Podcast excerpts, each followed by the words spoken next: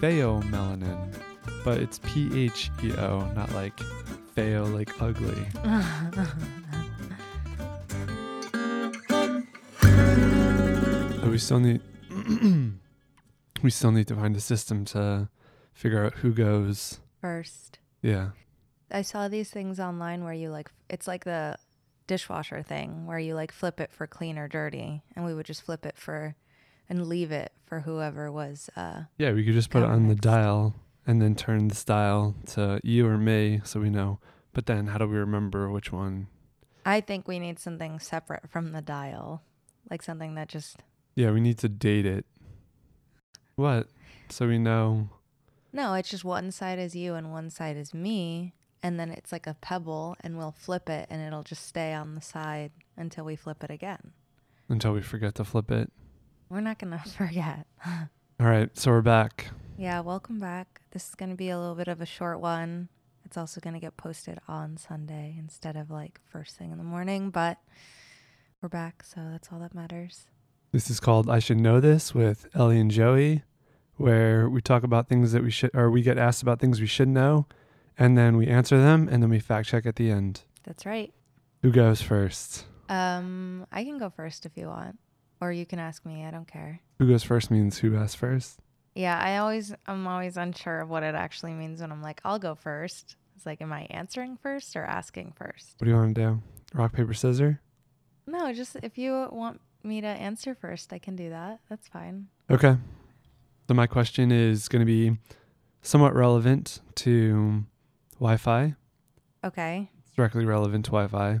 Okay. This has to do with signal swapping, and it's relating to two things. So, the first being when you get home, why does sometimes my phone or my iPad choose to connect to the 2G or the 2.4 versus the 5, the slower one? Why does it prioritize that? And then sometimes you run into the issue where it connects to the optimum or something. So, that's the first part of the question why is it prioritizing? And then the second part is we have, like, for example, the drone where it'll choose to swap between the 2.4 or the 5, depending on what is more strong, what is stronger at the time. So, Okay. Um so signal swapping there's two parts. and don't call me an end user. Okay. Um there's two parts. It depends on the device you're using and the way that the network is set up. So in a home network, which is like ours with our home Wi-Fi, um Because we're at home. yeah, when you walk in the door, the signal for 2.4 is likely stronger than the signal for 5 just because it's a lower frequency and it reaches further. So it goes a further distance. Yeah. And so even like from the elevator or the hallway, your phone could connect to 2.4 as you're walking towards our door and then you get in and it's on 2.4 and then maybe once you're sitting in the living room, it'll switch it, but usually it just stays on one if it's adequate. But with my iPhone, I don't have the ability to prioritize the 5. Mhm. The only way I think you could do that is if you click forget this network and you don't put in the password for 2.4 and you only connect it to 5 ever. Okay. Well, I think that when I've done forget this network, it remembers it because it's the same. It's obviously gonna be the same password because it's still Yeah, it's tough with like the iCloud family sharing stuff because I'm pretty sure even like your other devices being connected to it, it'll share that like password with your phone because everything is linked with like the Mac products. hmm I was going to say like in a stadium or in anywhere else, they usually um, have more than one antenna, right? So our apartment has one router with the antennas. There's obviously one for 2.4 and one for 5 at least. I thought we had two antennas because it had the signal pointing or whatever it's called. It has the ability to Change the radio frequency. direct the signal. So if it knows I'm in the other room Mm-hmm. and you're 180 degrees in the other room, it'll beam both directions. Okay. Or Um, if we're 90 degrees to each other, or right now, let's say we're 15 degrees, Mm-hmm. it's signaling all of it this way. Well, it depends on the router that you have. We have the AirPort, right, Mhm. from Apple. So it's like technically a smarter system. I mean, if you think of just like the very basic systems, one antenna for one frequency is normally what you would see.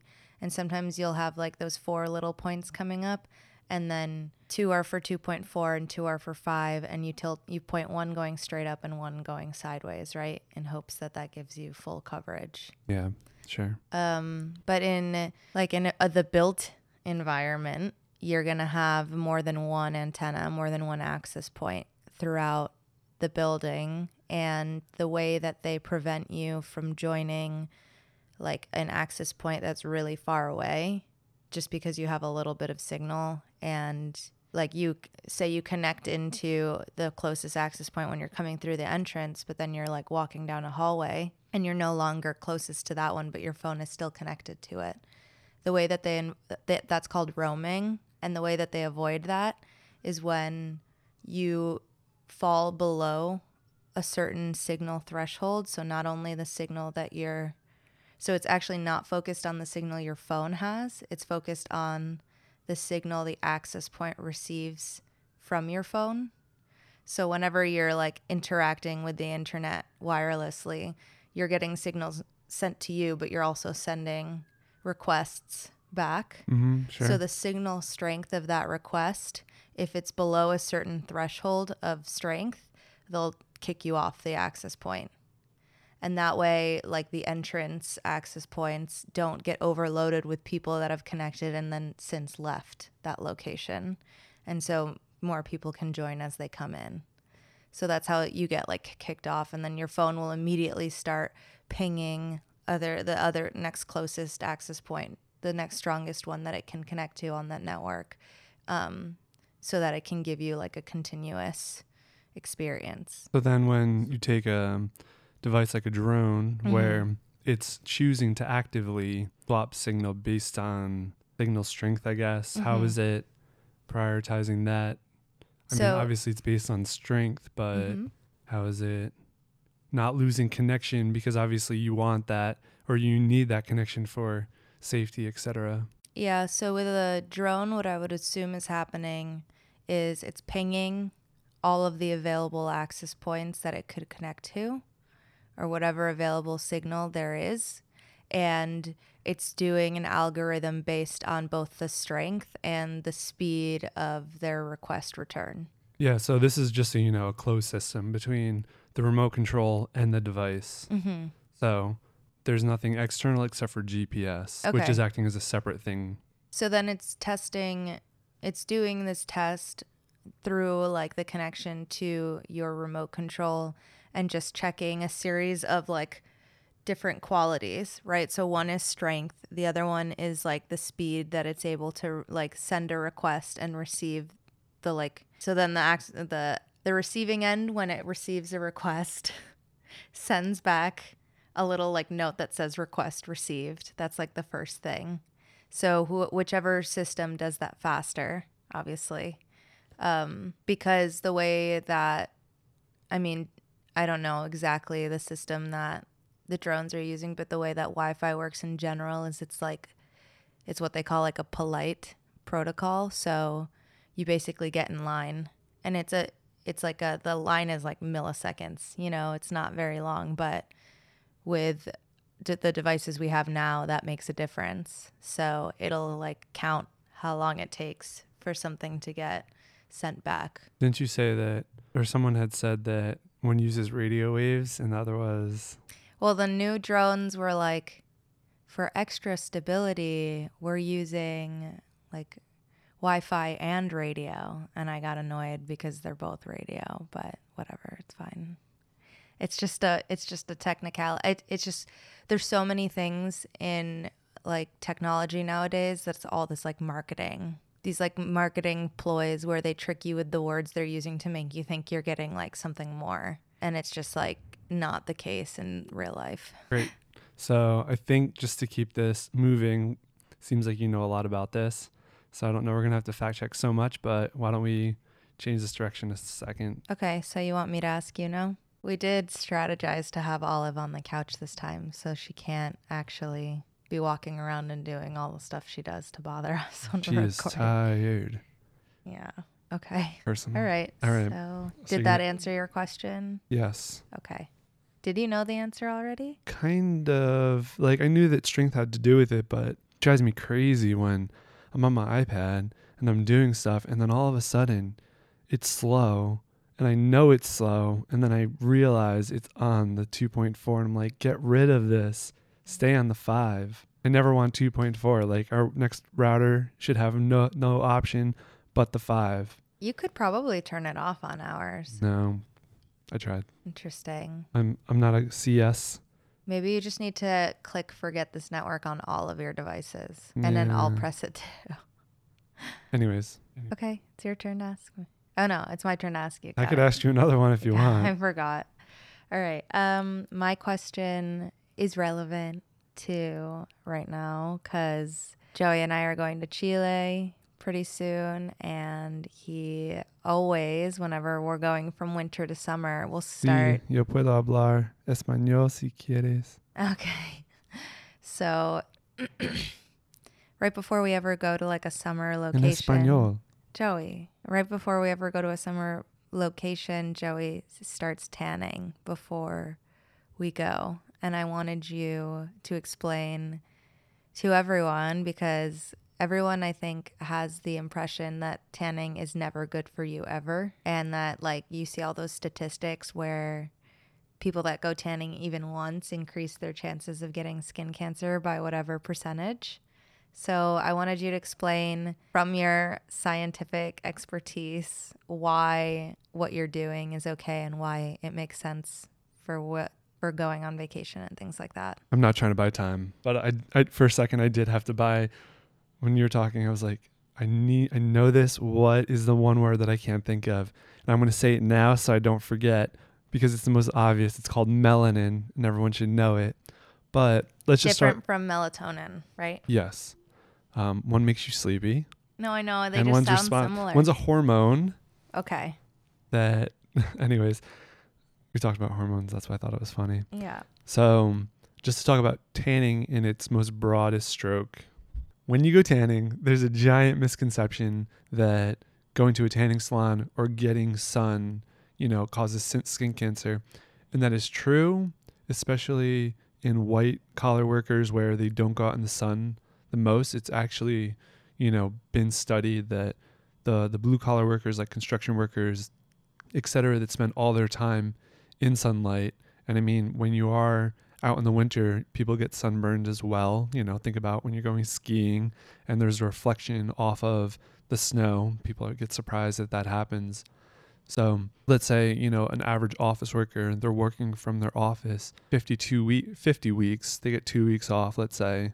They spend those two weeks going on vacation. They go out in the sun, the sunscreen wears off, and then they get burned, but they get burned badly because they don't even have a base layer.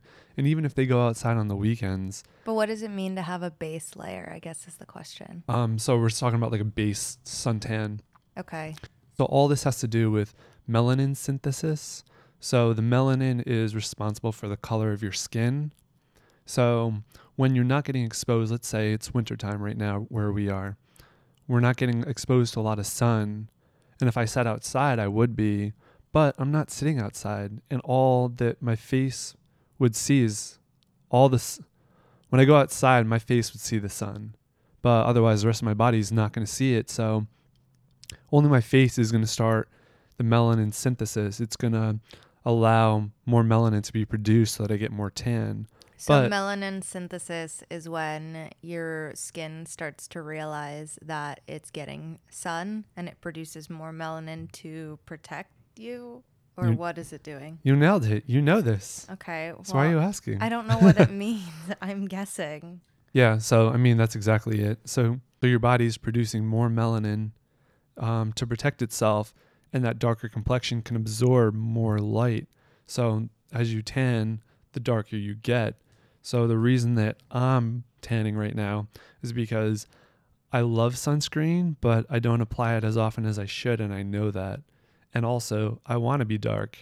I like the the way I look. I'm not going to be leathery dark. I'm not one of those Jersey Shore kinds, but I do like having a, a little bit of a, a tan going on all year if I can. And I mean, naturally is the best way. But what I'll do is I go to the tanning salon and I'll just go for two minutes was my first time. So my body gets exposed to it so that the sun penetrates from past my epidermis but into my dermis where it's getting stimulated um, where it's getting stimulated once it's stimulated then it starts to produce the melanin but it only saw one exposure so, So is melanin a shield? no melanin is just a color it's a pigment or it's Okay. pigmenting So how it, it's just so darker can absorb more light. Yeah, like exactly. when a car well think about it black like gets hotter yeah than a white car. whereas white is very Reflective. yeah That seems kind of like it could protect you in a reflective way too. Yeah. Well, so let's just talk about color, right? It's white is absorbing all the colors and black is actually reflecting. Sorry. Now I'm getting confused. White is so when you see red, it's absorbing every color except for red. yeah. For white, it's absorbing everything. And for black, it's reflecting everything, right? No, it's the opposite. White is all colors, like is when no color is being absorbed. So everything's being reflected back and you see white.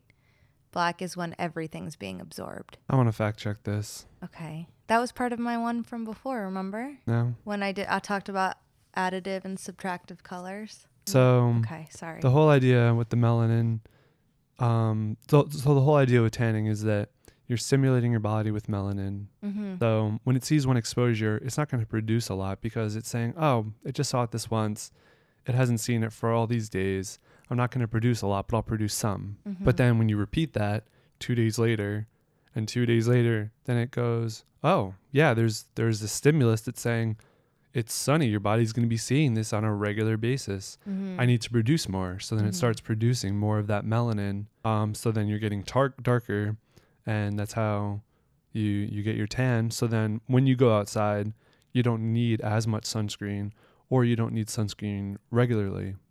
Because you're now- just not gonna burn as easily. Now, like when I go tanning, if I went for six minutes the first time, I'm going to get deeply sunburnt because my body's not ready. It's not producing the melanin. It doesn't have the stimulus from previous exposures to produce it.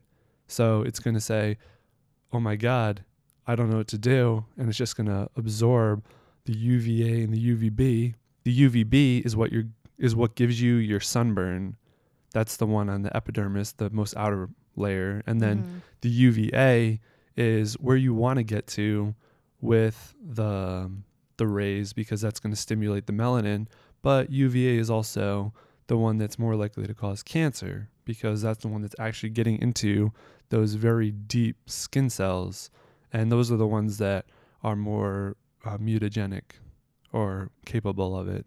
So you want to be careful and you want to make sure that you're doing it the right way. It's like anything, too much uh, all at once can be a bad thing, but in small doses, it Mhm. can be okay. So, Yeah. Okay. I think you answered my question. all right, we're gonna have to fact check some color and light stuff. I'm pretty sure I'm right, but we'll see. Oh, okay, how sure? I don't know. I don't want to be proven wrong. Okay, and cue the fact check. Fact check.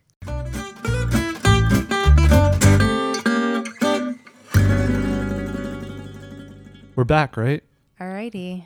Yeah, but Okay, so I'm going to start off by explaining um, some of the syncing OcuSync with drones because that's specific to your DJI drone in terms of why it's choosing which signal when. so you were able to find some details on it. Some, but not a ton. Okay. But basically, the drone is using um, the right frequency for both the distance and latency. And latency really is just like the speed that you're Like the lag time or the response time. exactly. So, yeah, the Mavic 2.0 with OcuSync 2.0 can either use 2.4 gigahertz or 5.8 gigahertz, which gives it more flexibility when there's a lot of interference in the transition in the transmission. So, if it senses there's interference on one of the channels it's using, it just switches automatically to one where it's finding that there isn't a lot of interference. So that's like a major factor in which indicator it uses to switch from one to another.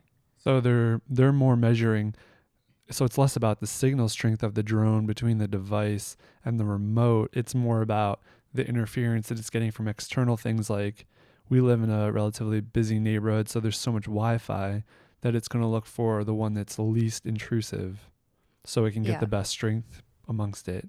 Yeah, I was gonna say. I mean, it still comes down to strength because it's just how you define strength. But I mean the way that they're doing it is they're more filtering out. It's both like which is the strongest and also which is the most reliable. Yeah, yeah. Okay. Um, and then for iPhones, and it's hard to find an article that's recent enough that probably incorporates all of the different software changes that they do all the time through pushes. But basically, the newer iPhones have like um, AI, like artificial intelligence, in that the ranking system it uses to pick which Wi Fi it's on depends on how often you manually connect to a specific Wi Fi and how often you manually disconnect from a specific Wi Fi. But I mean, the only way I can disconnect is by forgetting the network. Or I guess I could prioritize the other one by clicking on it. Well, the the um, article I found shows that you you like have to press forget this network in mm-hmm. order to show that you're manually disconnecting. But the iPhone chooses security first over signal strength. So we're getting a little off topic, and if it's something we should save, that's fine. But we're using the same router, it's using the same encryption. So why would it? So it's not a security risk at that point. So yeah, the way that it ranks is um, By coolest router name or what network name. Um, I'll post the article and hopefully it helps. But really, the main thing is it says if iOS finds a few suitable networks after scoring the options, then it prioritizes them based on security level and orders them by the type of network security in place. If it determines that multiple networks have the exact same security level, then priority is given to the networks with the strongest signal That makes and sense. then it's using you know this the AI learning so that it knows which networks you prefer to connect to. I think AI is great, but I'm a person that prefers a stick car over an automatic car because I like the manual control. Not that it won't get there, but I think it's the education process for the device or whatever it is that we're working with that makes it uh well so just okay i'm gonna get the other topic thing I was going to say is that there's I have another article that kind of explains what I was saying where it has to be a partnership with your phone jumping to other access points and also the access point kicking you off. And what they I think it this is a little funny, but what they call um phones or devices that stay connected to an access point that's really far away, they're called sticky clients. ooh which I thought that- is silly. Okay, I'll post those. all right. I'm not gonna talk about ai um so when it comes to skin and tanning and all those little details so you know a lot of what we talked about melanin was pretty spot on.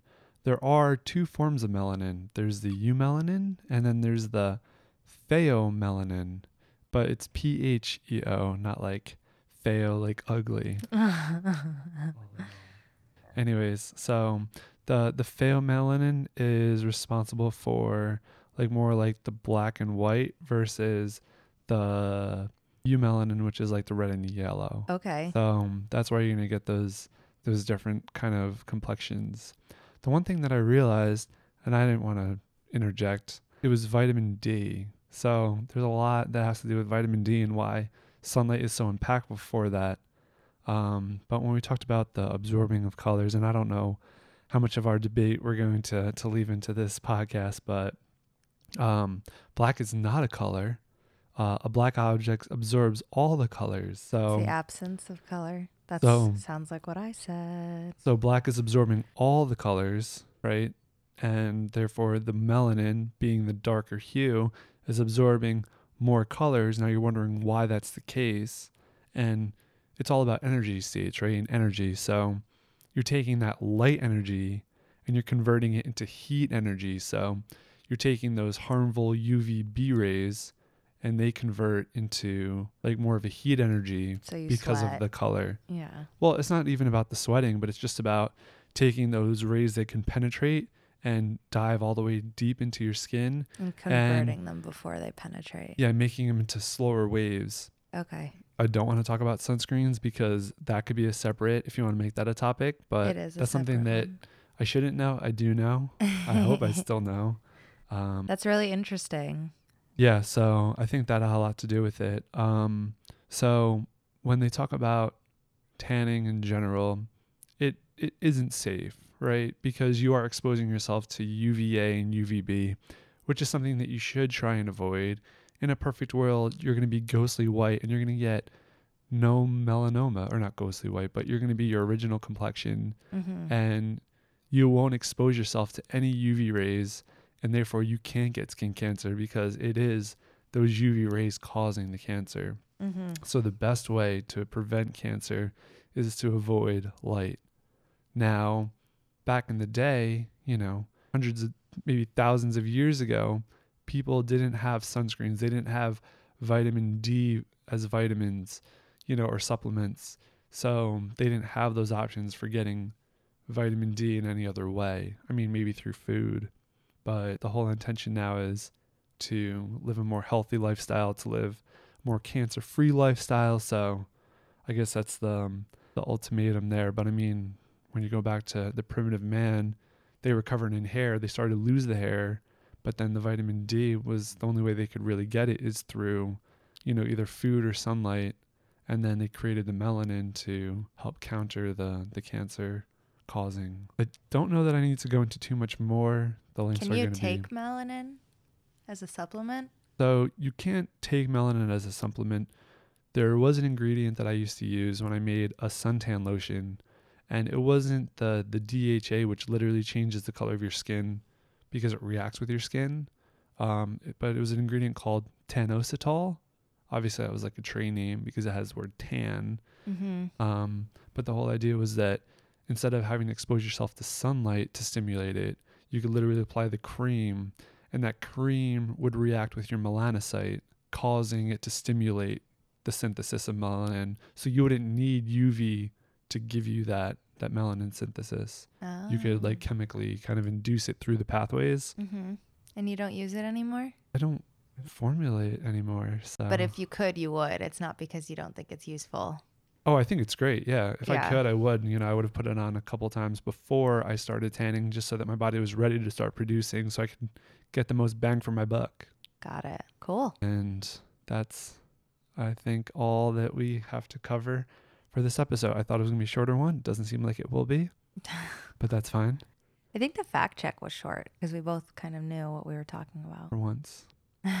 and this was I Knew This with Ellie and Joey. Olive was comfortably sitting between us this time, so we don't have to worry about her interrupting. She was passed out, which is great. and we'll see you at a regular hour next week. Sounds good. Over and out. Bye.